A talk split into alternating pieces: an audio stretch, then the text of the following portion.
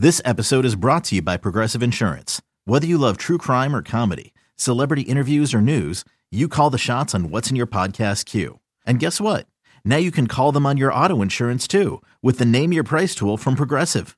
It works just the way it sounds. You tell Progressive how much you want to pay for car insurance, and they'll show you coverage options that fit your budget. Get your quote today at progressive.com to join the over 28 million drivers who trust Progressive. Progressive Casualty Insurance Company and Affiliates. Price and coverage match limited by state law. You can now relive the best moments of the UEFA Champions League 24 7. The UEFA Champions League channel is a new 24 hour streaming channel serving non stop goals, highlights, and full match replays from the world's most prestigious club competition. Reminisce on your favorite moments, legendary players, and brilliant goals with the UEFA Champions League channel, streaming around the clock on Pluto TV and the CBS Sports app.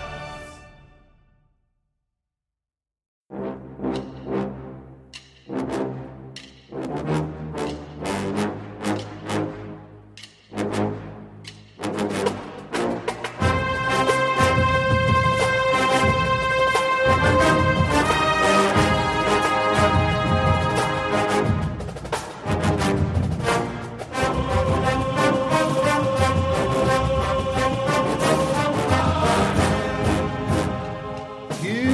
Bucknutters. It is Thursday, January 18th, 2024. I am Dan Rubin. This is the Bucknuts Morning Five and Change. And yes, it's me again. Yesterday was kind of an interesting one off show with Dane Brugler. And I always do the Dane Brugler shows, our NFL draft preview for the Buckeyes. So I'm back again.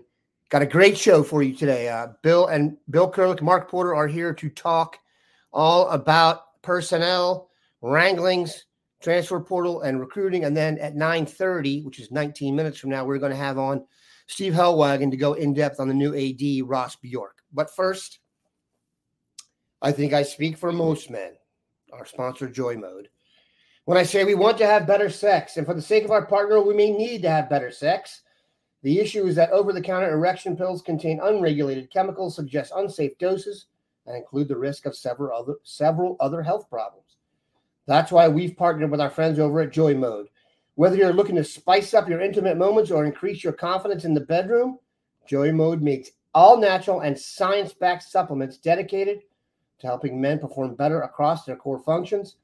Their trademark product, the Sexual Performance Booster, is every man's solution for increased blood flow, firmness, stamina, and performance. It's like a pre workout, but for sex. All ingredients have been addressed in peer reviewed journals. All ingredients have been studied and researched in humans. It comes in a palm sized packet like your favorite electrolyte powder. Simply mix with six to eight ounces of water 45 minutes before sexual activity and watch the magic unfold literally. Redefine your intimacy and go to usejoymode.com for 20% off with the code BUCKNUTS. That's 20% off and free shipping with the code Bucknuts at usejoymode.com. Ingredients with integrity, Joy Mode. All right. Speaking of talent acquisition mode, we've added Bill Kurelic and Mark Porter to the fold here. Gentlemen, yesterday was a very interesting day, Bill. We're going to start with this. Two guys Ohio State really went after that chose Alabama hit the portal. Um, I think they're one and two on your Alabama guys we'd love to have. And that is safety Caleb Downs, pretty well regarded as the best freshman in the country last year, and Caden Proctor, who started as a true freshman left tackle. Can you bring us up to speed on does Ohio State have interest? Where are they in the mix? Your thoughts of these guys as players? Were you alarmed by their entrance into the portal, etc.? William, the floor is yours. Well, there's no doubt that there's interest. I mean, Caleb Downs, uh, who would not be interested? Uh, I think that um, a- as most people do, he's going to end up at Georgia or Ohio State. Now, again, everybody would love to have him, but I think in the end, he's going to end up at one of those two schools. Uh, if you had to, uh, if I had to make a prediction right now, yeah, I'd go with Georgia, but Ohio State's still working on it. Um, it's a, a, situation where you know he's going to be a, a, plug and play impact guy. I mean, look at the honors he had as a freshman at Alabama. They're, they're kind of mind blowing. He did that much. Um, I, I think his decision will come. Today's Thursday, and I don't think it's going to get passed at the latest this weekend. So we're going to know sooner rather than later. He doesn't need to visit these schools again. He's been to them. I mean, he knows everything he needs to know. It's just a matter of him making a decision now. As far as Proctor, um, certainly Ohio State would love to have him, but I think that's going to be even tougher than Downs. When you look at the finalists, when Downs was being recruited, Ohio State and Georgia and Alabama were pretty much the finalists, with Ohio State and Alabama pretty much the final two. Uh, Proctor that's a different situation. He was committed to Iowa for a, quite a while, and he stayed committed to them until the end when he flipped to Alabama. The other school that was really kind of in the mix at the end there was Oregon. So High State wasn't one of his final two or three. So that one's going to be tougher. And you know, I never say never in recruiting. I'm not going to say never, but uh, not particularly optimistic on that one. I, I think that uh, the likelihood is that Proctor goes back home to Iowa where he's got all kinds of deep ties. Don't need the help, brother.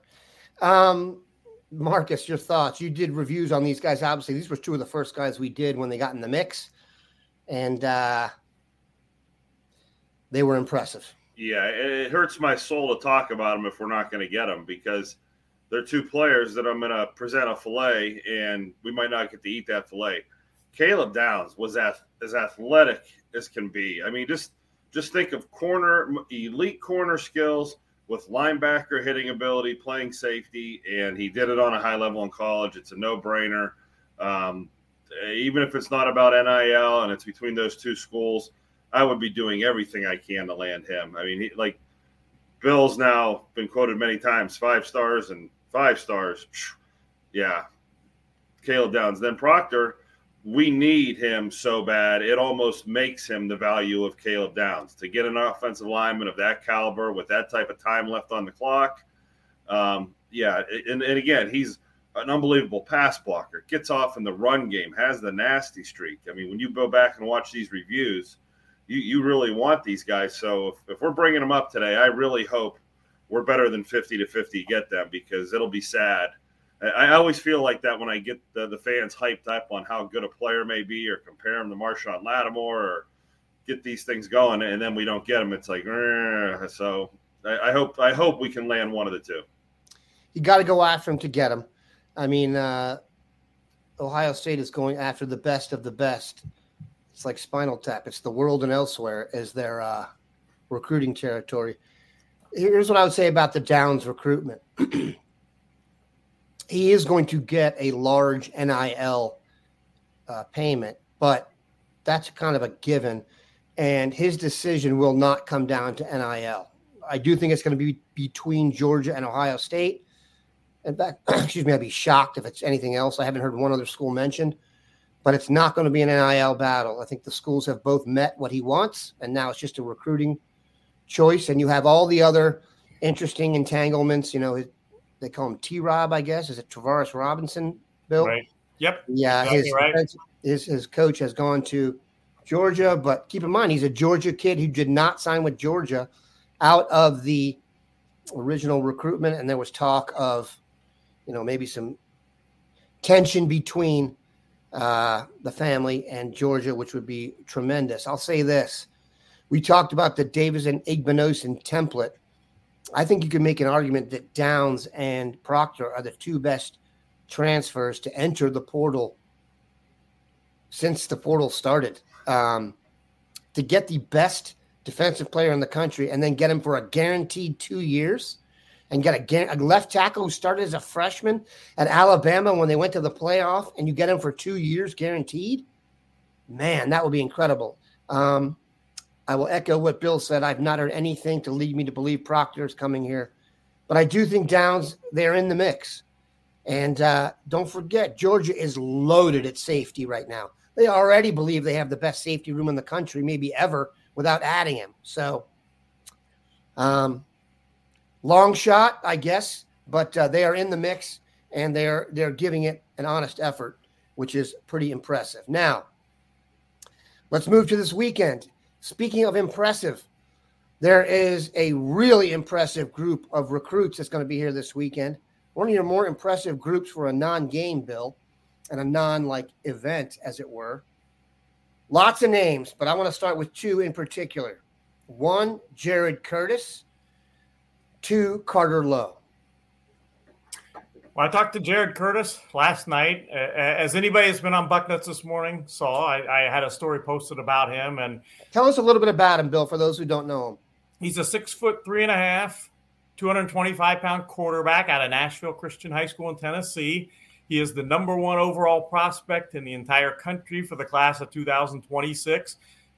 If you put on the huddle, his huddle video, watch. Urban used to say, you know, after several plays. If the guy, you know, after watching about two, three, maybe four plays, Jared Curtis's video, he's the real deal. I mean, he's that good. Um, I, I like Ohio State's chances overall, but who else do we have in the mix? It's most likely going to come down to Ohio State or Georgia. He went to Georgia last weekend, and um, he said it was a really good visit. Um, he also said that if things go well this weekend, that uh, he could be making a decision sooner rather than later, which makes me think Ohio State's in pretty good shape here. He would like to make his decision within the next month if he can. And um, the other school he's talking about visiting Oregon uh, in early February, but he has a seven on seven on the date they've been talking about. So that visit is in question. But um, uh, this is a huge visit. You get your you have your 2025 guy already locked up, so to speak, uh, with commitment from Tavien St. Clair, and you get this guy for 2026. You know, oh my goodness. So now Carter Lowe, uh, I've had a crystal ball on him for a long time. Um, I look for him to make his decision before the end of this month, in all likelihood. He told me, I don't know, a week and a half so ago, whatever, that his decision decision was coming soon still like Ohio State a lot in his recruitment. And again, he's supposed to come back to Ohio State this weekend. Um, but the one thing I'll say is people expect, well, who do you have on commitment watch? Who's going to announce their decision by the end of the day on Sunday? Doesn't happen that way very often, almost ever. It usually takes a little time. So, Bucknuts members, fans, don't be down if nobody announces a commitment on Saturday or Sunday. There are at least six guys visiting this weekend that I think will or very well could end up at Ohio State. Very impressive. That list of guys coming. So we've got Jared Curtis, and we also mentioned Carter Lowe, tight end Nate Roberts. You've got uh, Maxwell Riley, Dom Kirk, Marquise Davis, and Jonah Williams. Now, now Jonah Williams is not coming. But he's on your list here of guys that could eventually pull the trigger. That's not bad. Mark, when I give you that list, who jumps out to you? I love Curtis at quarterback. I was watching his film this morning, and, and Bill said it. It took like six or seven plays. Uh, he does that thing where he can flick it, where when you watch him flick it, he can throw as hard as most humans do when they throw it, when they get their body into it. Um, but he's a pocket passer, just stands there so calmly in the pocket, just one of those guys who catches a snap and doesn't move his feet, and then he steps and throws. You know, it's Ooh. like he's he's playing the okey doke with you. Like, am, am, I actually awake? Am I a possum? And then you see this cannon, you know, rip out of there. He also has the feet. Uh, in the first couple plays, you see a couple of good scrambles, but if you keep watching, you can see what an athlete he is. That that's probably why he's the number one player in that class. And all I can think of is it seems like two podcasts ago we said is Air Noland scaring away uh, Tavien St. Clair, St. Clair scaring away the next guy. Boy, these guys are all scary. I mean, if you're a person who gets scared, this isn't the place to be because these kids are all talented, uh, like, you know, lights out. It really is impressive. I mean, and the arm strength on this one is special. Everybody's goal who plays quarterback in the United States right now is to be the next CJ Stroud. That doesn't hurt, believe me. Um, when you settle in on Sunday or you settle in and watch the playoff game, um, and there's going to be more coverage. Keep in mind, Stroud's not going anywhere. He's going to be uh, a very well known individual. He's going to get interviewed a lot, and he's going to give credit out a lot of how he got where he is, and that credit will be due. So that will offset the Kyle McCord experience, as it were, because I think that's held against Day, and it's looking like it's an outlier. Um, there are some other interesting guys in there. Bill Maxwell Riley is a name we've brought up. Uh, I have said that um, in order for Ohio State to really be great, they need to get some luck within the state on the offensive line. You just need to hopefully produce a couple monsters. Do you find Riley to be in the Carter Lowe, you know, Paris Johnson lineage? Yeah, he um he's really good. I mean, uh, he has a chance to be. Uh, I don't know exactly yet what position he'll play in college. It could be tackle, could be guard. We'll see. He's only a 2026 guy, but I like him a lot, and I like Ohio State a lot for him. I've got him crystal ball to Ohio State, and uh, my that reminds me too. You said Ohio State being kind of fortunate when it comes to offensive linemen. Sam Grier is supposed to be at Ohio State this weekend too, from Akron Hoban, 2026 offensive tackle, uh, and getting off the offensive line. Elbert Hill, tremendous cornerback prospect, 2026. He's supposed to be at Ohio State this weekend as well. So uh, those guys definitely need mentioned. And going back real quick to Jonah Williams, he is the safety out of Texas. There's one of the top safeties in the country, 2025. Uh, has been to Ohio State, was going to make it back uh, this weekend, but as I put on Bucknuts uh, a couple days ago, I think it was, um, he's rescheduled that. He looks like he'll be at Texas this weekend instead, but he's rescheduled Ohio State for February 3rd. So Jonah Williams, as I mentioned a couple days ago on Bucknuts, he's going to be at Ohio State February 3rd, not this weekend. He's impressive. Mark, your thoughts? Yeah, I really like Maxwell Riley. He was the first player I went to see this year in, in week one. Um, and he, because he's so young, Bill alluded to it. I'm not sure what position he'll be yet because he hasn't really finished out the you know the paws. He's like one of those baby uh, puppies that has the big paws. You see him flopping out there. His, his shoes look like they're size 15 or something. Uh, but I saw him at the uh, T3 Performance Offensive Line Camp this summer, and he was the best guy there. Uh, when you throw in, he's the youngest. That gives him the most upside. Uh, but he was really a, a talent that you know you can get him committed. And then Sam Greer, we've alluded seeing him. I've seen him at a workout at Hoban when he was working out in shorts, but he was injured at the beginning portion of the year when I went to see them play. Uh, so the tape of him was outstanding. But those two right there, uh, Bill, I'm going to steal your comment. If Ohio doesn't send us great offensive linemen, we're in trouble. I mean, if the top three or four guys in Ohio aren't enough to be national level top guys, that, that's what Ohio's been known for since I've been doing this, since 2004, 2005, when Scouting Ohio existed the, the linemen, it just seemed always rolled in every year. And yeah, there are some misses every year, but if these guys at the top of the class can be hits, it, it really makes Ohio State's life easier because they don't have to go out on the national trail and fight battles. They have kids that are homegrown. Carter Lowe, Sam or Carter Lowe, Maxwell Riley, and Sam Greer. What, what more could you ask for in the next two years from the state of Ohio? Yeah, that's awesome. Excuse me. I watched Grier play hoops the other night for Hoban, and you know, it's like uh, pattern recognition or I'm old, but I've seen enough young players now when they were younger to kind of get a vibe on what they are. And he just looks like an NFL lineman. He's enormous, dude. Like he's really a big human being. And and what I love about him, I don't like the this is this is preference, Mark, and you can disagree with this. I don't like the guys that are fully jacked and fully built out uh, when they're younger. I, I like the guys that are kind of like country strong that have like that layer of strength, and then they put the big boy strength on top of that. When I've been in the NFL locker rooms, th- those are the big guys that are the tackles. That's what Sam Grier looks like. A huge dude, naturally, that then threw on like a hundred dollar suit on his upper body, and it's just impressive. And his feet move well. He, does look unbelievable for a young kid. I, have yeah. seen a few other like that in my day where you're just keep doing the double take where you're like, I don't see college level kids this developed and this athletic at that size. And it's scary because you, you don't want to pronounce them the next coming of Christ, but they look like it. And every now and then it goes wrong on you. So as a scout, I'm a little tentative. And, and I've also seen kids at that age that look like they can't get their left foot in front of their right that are in the NFL right now. Sure. So you know, like that's not Greer though. No, that is He's super is not. coordinated. That is yeah. not. So when you see one like this, you, you Yeah. you're you're real quick to pencil him in as NFL left tackle, 15 years. You know, like it, it's it just seems like that is the natural progression, and it's hard for anything to really get in the way of that unless it's him getting in the way of himself. Not to digress, uh, but yeah, seeing these young kids, like you said, you've seen you and I have seen enough of them, but it, it it's always scary when you anoint.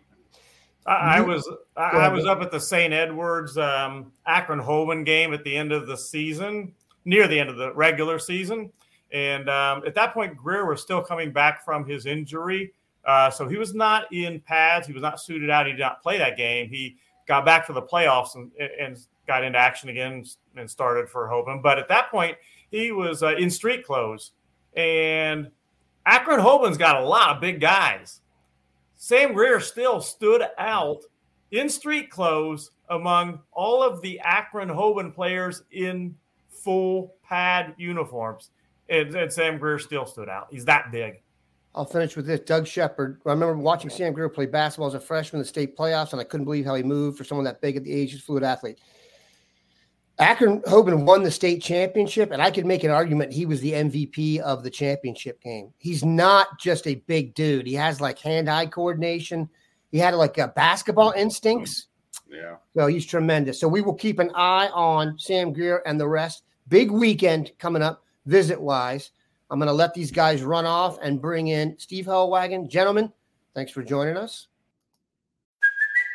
It's Kaley Cuoco for Priceline. Ready to go to your happy place for a happy price? Well, why didn't you say so? Just download the Priceline app right now and save up to 60% on hotels. So, whether it's Cousin Kevin's Kazoo concert in Kansas City, go Kevin, or Becky's Bachelorette Bash in Bermuda, you never have to miss a trip ever again. So, download the Priceline app today. Your savings are waiting. Go to your happy place for a happy price.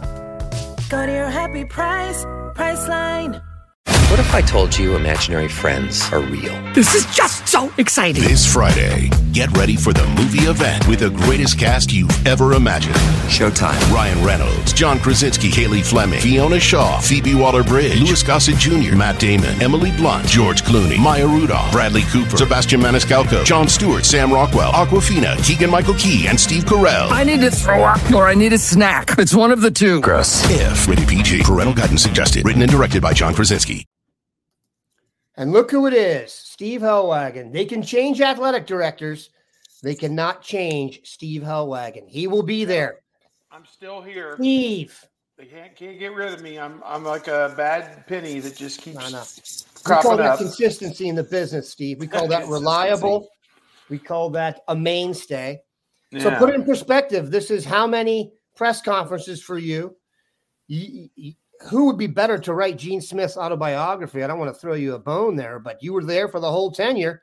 Yeah, Um, I've got a copy of Bucknuts the magazine uh, from 2005 when uh, he showed up at a basketball game and was introduced, and he was on the cover of Bucknuts the magazine back in 2005. I think Ted Ginn Jr. was the big picture, and Off Gene and running. Smith, yeah, but a couple of Cleveland guys, you know, and uh, Gene.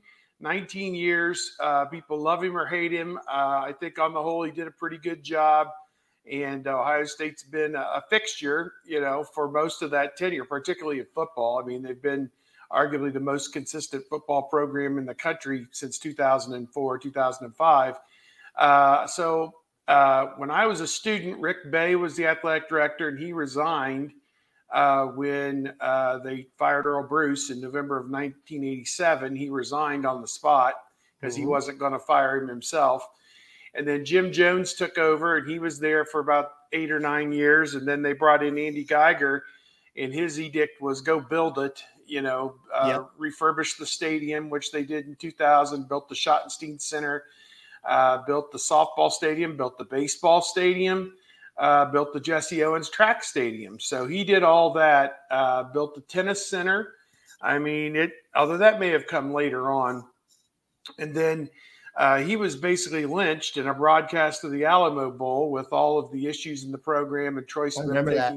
extra benefits. And uh, Kirk Herbstreit sat in the corner as uh, I'm trying to think who it was. If it was Mike Tirico and somebody just completely eviscerated Andy Geiger uh, during the course of the broadcast, and the the president uh, Holbrook uh, dropped the lightning bolt that Andy had to go, that he would be the guy that would fall on the sword for everybody. And he quietly left, uh, took his ball and went home. He retired for a little bit. They ended up at Milwaukee, I think, for a little bit as AD at Milwaukee before going back into uh, retirement. They brought in Gene Smith. Now, 19 years later, he is leaving, and uh, they're bringing in Ross Bjork uh, from Texas A&M. Uh, he was introduced.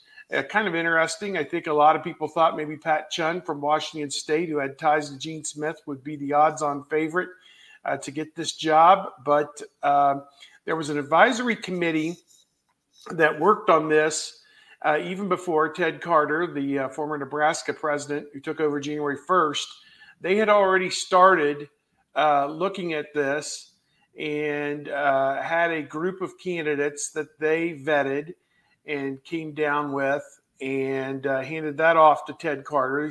Ted Carter said they did not rank their candidates one, two, three. They just handed him let's let's just say for the sake of discussion, three guys or three women or, or three three people. Obviously, one of them was a man, Ross Bjork. And uh, so Ted Carter was involved with the final inter- interview phase.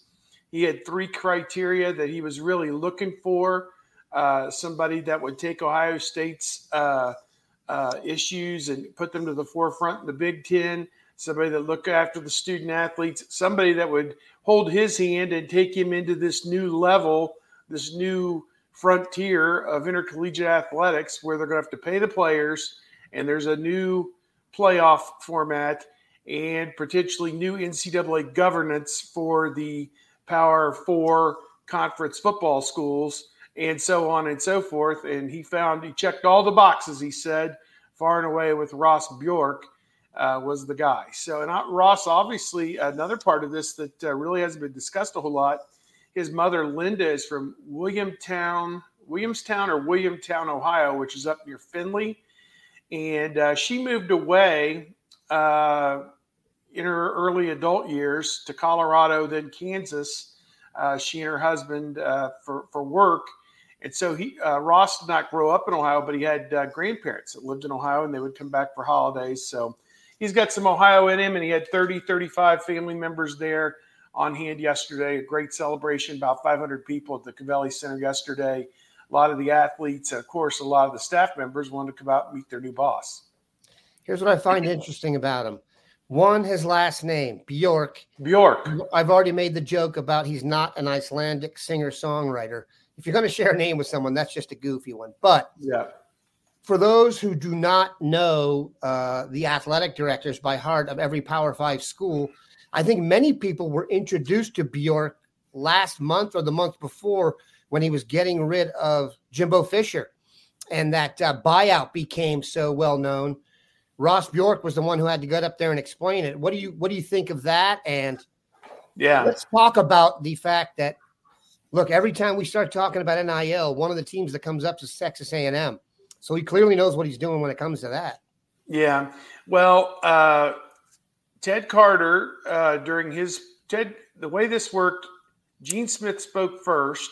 He introduced Ted Carter, who really has never done a public press conference at yep. Ohio State till yesterday. He's been on the job 18 days now. Today is the 18th of January. So this was kind of a baptism by fire for uh, Ted Carter, and he got up there and talked about the reasons why he hired Ross Bjork. And then Ross Bjork got up there and spoke for about 15 or 20 minutes just from the heart about, you know, his past and whatever. Then they did a Q&A session with Ted Carter for about 15 minutes and then probably 20 to 30 minutes with Ross Bjork answered questions. So the first one to answer questions was Ted Carter. And Tim May, who's actually been on this beat longer than I have, piped up and said, Ted Carter, what did you think of the whole Jimbo Fisher episode? And uh, were you satisfied with his answer? And again, I didn't live through this, so I don't know it by heart, but we all know that they hired him away from Florida State thinking he was the second coming. And he got them to an Orange Bowl like three or four years ago. and they decided that they didn't want LSU, which was losing Ed Orgeron at the time, I believe, to snap up Jimbo Fisher. Right. So ties there and such. Yeah, so like after 2021, I my time element may or may I know that Bjork got there in 19 and may have been around the same time as Fisher. I, I don't know the exact. I'd have to look it all up. But uh, at any rate, he was certainly there for the end of the Fisher run. And uh, so they reward him with this 10 year deal, $95 million, whatever it was. And Jimbo gets a year and a half into it midway through the 2023 season, and it's not going well. And it's not going well in spectacular fashion. And so basically, Ross portrayed that he was handed the contract extension to give it to Fisher, saying that the, they didn't want to lose Fisher to the LSU because he had just taken Texas A&M to the Orange Bowl, and they thought this is our guy that's going to get us national championships. So they, the big money Dilberts at Texas A&M, ponied up the cash to keep Jimbo Fisher and gave him, gave him his marching orders basically, and said, "You go lock this guy up. And so it's been portrayed that Bjork gave him the extension and then Bjork fired him. Well, you know, I don't know that either is true, but Bjork had to engineer all of this and uh, was on the hook for $75 million, three times larger than any coach had ever been bought out in NCAA history. And I don't know who the lucky $25 million Seriously. Was, but, uh, you know, this guy Ross Bjork, you know, he he rocked the vote, you know, to get that seventy-five million dollars together in about fourteen minutes to get rid of Jimbo Fisher at midseason. Like six games into the season, they offed this guy this past year when they knew it wasn't going to work out. He was also put on edge about uh, Hugh Freeze. Uh, they backed Hugh Freeze to the hilt until it came out back at Ole Miss, you know, a decade ago, until it came out that he was using company resources to to book uh, liaisons with uh, uh, women and whatever. I don't know. So uh, at that point, he had to he had to go. But uh, again, Ross at that point was backing uh, his coach Hugh Freeze until such time that you know it was untenable to, to back him anymore, and then he had they had to cut ties with him. So he's been through some tough situations, and as Ted Carter said, any good sailor I don't know. There's a sailor reference in here from our choppy guy. waters, maybe choppy water. Yeah, good sailors not made on still waters or something mm-hmm. or the other. So we're uh, we're getting us a good sailor. It sounds like. Um. Yeah, it's it's interesting. Uh, what's really interesting about that is in between Jimbo signed the number one recruiting class in the country. Yeah. So I think that exacerbated the issue. Like you're not getting it right, and you got these guys, you don't know what you're doing, and then it kind of devolved from there. Last questions. We'll go with this one. Where do you rank the Ohio State job as an athletic director job? I was thinking it's got to be up there. It's got to be up there. And then two, this is really the, the crux of what I want to get from you. He did not hire Ryan Day and he did not hire Chris Holtmann. And when guys eventually leave, um, you will get the comment, well, that wasn't Bjork's guy. That was that happens. It, every NFL coach that gets fired now, well, that wasn't the GM's original hire, blah, blah, blah. Yeah, Ron Rivera got rid of Haskins because he wasn't his guy. You know, whatever. You just you just don't know. Um, yeah. what is your impression on Bjork in terms of Day um, and Holtmann, and then maybe where the job fits in overall? Well, you kind of take what he said at face value yesterday that he believes Day is the guy that's going to put Ohio State over the top, and he's going to do everything he can to give him the resources he needs to put Ohio State over the top. And he uh, called him an elite leader, uh, big time football coach, a brilliant football mind, et cetera, which I think we've all seen that uh, in some regard in his first five years as the Ohio State coach. I mean, what he did as a coordinator was fabulous. What he did the first couple of years had some hard luck situations. And uh, I'm actually being interviewed today by Buckeye Sports Bulletin, the, the old weekly newspaper. And uh, they're doing a story about Ryan Day's first five years. And one of the things that I'm going to talk about with them is as an offensive minded coach, I think he neglected the defense. And there was a uh, revolving door on the defensive side with the coaches, with Hafley and then Coombs and then Knowles and assistants coming and going. Larry Johnson's the only constant that's been there. And so uh, to me, I think Day uh, has has realized that and has redoubled the recruiting efforts on that side. And so I think that Day is well positioned uh, to do everything that uh, that uh, Ross Bjork talked about. It's just a matter of executing it now, and of course, beating Michigan. But again, this is not a popular thing for me to say. There's going to be a year coming up where Alabama loses to Auburn and wins the national championship. Somebody said it already happened, I guess. And there's going to be a year where Ohio State loses to Michigan and wins the national championship, and Michigan loses to Ohio State wins the national championship. I don't know what year that's going to be, but you no longer that's no longer the end all be all to get you to the finish line. So uh, I'm not apologizing or trying to make uh, you know excuses for losing to Michigan. There's no excuse for it. But uh, so I think he's back in day to the hilt. Holtmann, I don't think he has any idea what he's walking into. And I've covered Ohio State basketball since 1988. And you know, every time somebody shows up, whether it was Jim O'Brien and Paul Biancardi and Rick Boyages a thousand years ago, or then it was Thad Matta and Dan Peters and John Groce and whoever the other guy was that they had at that time that walked through the door with them, and then finally Chris Holtmann. I have routinely sat them down and said, Welcome to Ohio State. Here's your problem. And, you know, how do they respond to that, Steve? Thank you for letting us know what's going on. Couldn't Holtmann, you have told me that before I signed? Yes. Holtmann, Holtmann, I thought in his first two or three years combated a lot of that and really assimilated well. And they had great success. His first two years were pretty good. And then, you know, it's kind of, he's gotten worn down by it. And, uh, you know, in, you know, public sentiment's running 99 to 1 against Holtmann right now. And it's unfortunate because as uh, I think Ross Bjork said yesterday, he seems like a really nice guy. I think there's been a lot of factors, but uh, you know, we could go spend a whole hour talking about what's wrong with Ohio State basketball beyond the coach, just beyond the coach. The building sucks. There's no parking, you know, et cetera. It's nobody wants to walk there's a half no mile. buzz. Yeah, and there's no buzz to it. Where's and the buzz? Part of that's to the coach, but uh, so at any rate, uh, I'm going to tell you that the timing works in Chris Holtmann's favor because Adam Jardy, the basketball beat writer for the Dispatch, asked Ted Carter who's making the decisions in this interim period. And Ted Carter said unequivocally, Gene Smith is our athletic director until June 30th. Well, you know who hired Chris Holtmann was Gene Smith. Gene Smith is not admitting failure on his way out the door by firing Chris Holtmann. I can guarantee I can unless they lose the next 14 games like they did last year, oh. they are not going to fire Chris Holtmann. So, or at least Gene Smith isn't going to do it. So, unless Ted Carter says to him, get rid of him. So, that's kind of where they're at on that. It, it would be weird for Ross Bjork to come in on July 1st and say, okay, we got to make a change. Uh, late changes like that don't work very well. It screws with your recruit. You'd have a hard time putting a team on the court next year but you know, if they feel they got to uproot it, then they got to uproot it. But uh, so that's the long and short of it. I, I don't envision.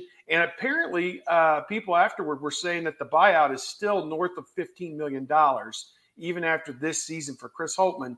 You know, I said, well, this guy raised seventy-five million to get rid of uh, Jim. Yeah, but but people cared. You know, people cared about Texas A&M football. At this point, finding anybody that gives a shit about Ohio State basketball is kind of hard to kind of hard to find.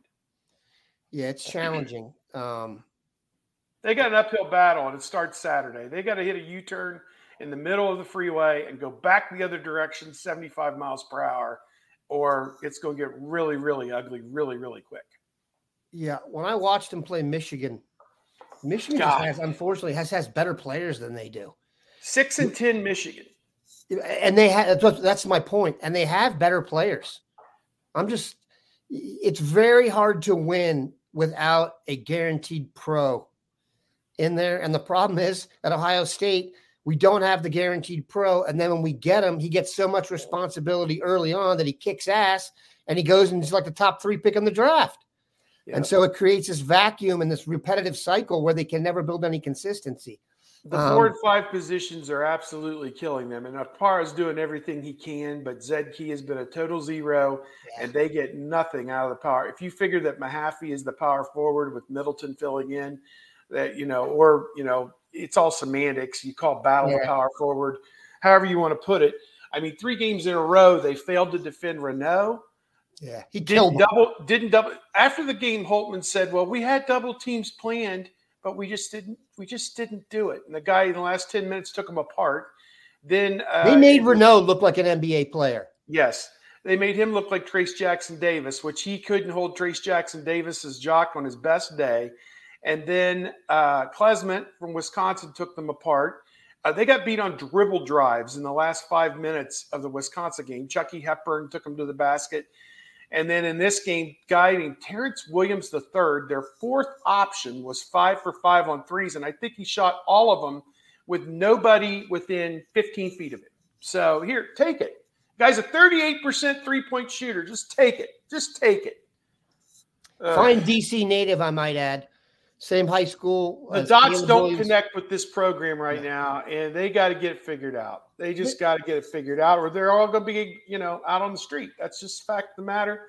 It's not. It's not show friends. It's show business, and uh, this has gone on way too long.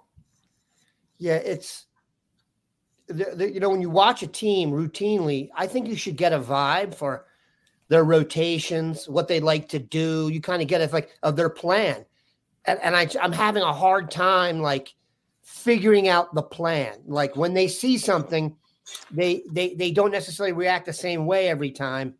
It's just kind of inconsistent. The vibe that I get, Dan, is a sense of terrible foreboding. That's the vibe that I get. Yeah, Uh, we were sitting there yesterday, and somebody said even when they got ahead by four with five minutes to go, Didn't you just good. thought, "What? what's, where's where's where's danger coming?" You know, they got outscored eighteen to six in the last few minutes of that game, and Wisconsin was nineteen to four in the last five minutes of that game. It's a forty-minute game, and uh, you know. And, and here's the thing: the strength of their record just isn't there. West Virginia's terrible. UCLA's terrible. Uh, Santa Clara's okay. They may actually win that conference. Uh, Alabama has kind of struggled a little bit. They they got a worse record than Ohio State. So um, you know uh, the wins just aren't there. Minnesota's maybe one of their best wins, and they can't beat anybody. They're no good either. So you know whatever. Yeah, um, it's There's not. no there's no resume. There's no resume. No, I'm telling you, I, I it's not. I'm just telling you, it's not good that there's a new AD for Holtmann. I know that it's good, that, probably for the in the expansion of or the Gene finishing off his job, but it's just a lot easier to fire someone when you're not tight with them. It just is. Yeah, And- and I'll tell you something that got my ear yesterday was Ted Carter talking about there's 18 teams in the Big Ten, and that's just a sobering thought because Good lord, you can't get where do they rank Yeah, you can't get 18 people to agree on anything these days? And now, now I will say this: uh, our guy uh, Tony Petitti did get 13 people to agree on one thing. You need to throw Sure the book did. at the you throw the book at those people. that, that that vote was 13 to zero with one abstention. So was. yeah, that, we- that was one area where where there was a, a coalescence. A uh, uh, you know, uh, uh, there was a, a, a Mutual a agreement. Quorum. There was a quorum on that one. but yeah. 18 people aren't going to agree on nothing. And we saw this with the Mountain West and the Western Athletic Conference 20 years ago. They combined them as one 18 team league. The issue with an 18 team league is at the end of the year, only one team is the champion and 17 teams are not, and they're all upset. And uh, I think this thing's going to go together. Maybe the money will keep it together because the regular season money is where it's at. But at some point, Illinois and some of these schools are going to look at it and say, why are we doing this and getting our head racked in? Oh, they're paying all of our bills. Okay. And they're going to have to make a value decision that, you know, can we splinter off and do something that's meaningful for us? I, I don't know. I'll finish with this. I do think the best thing that's happening to the basketball team now is the football team adding high profile players and re-injecting optimism into the fan base. Because if you had had to go through this season after the Cotton Bowl, if there hadn't been any improvement, good lord, the sour taste in everyone's mouth would have been brutal. But um, Yeah. we shall see. All right, we appreciate Steve offering his unique brand of wit and wisdom. He's seen it happen. He will be here for Ross Bjork's replacement. I guarantee you that, people. That's what we do here at Bucknuts. And if he's not, I certainly won't be either. Hope everyone had a great day. Have a good one, Bucknutters. CBS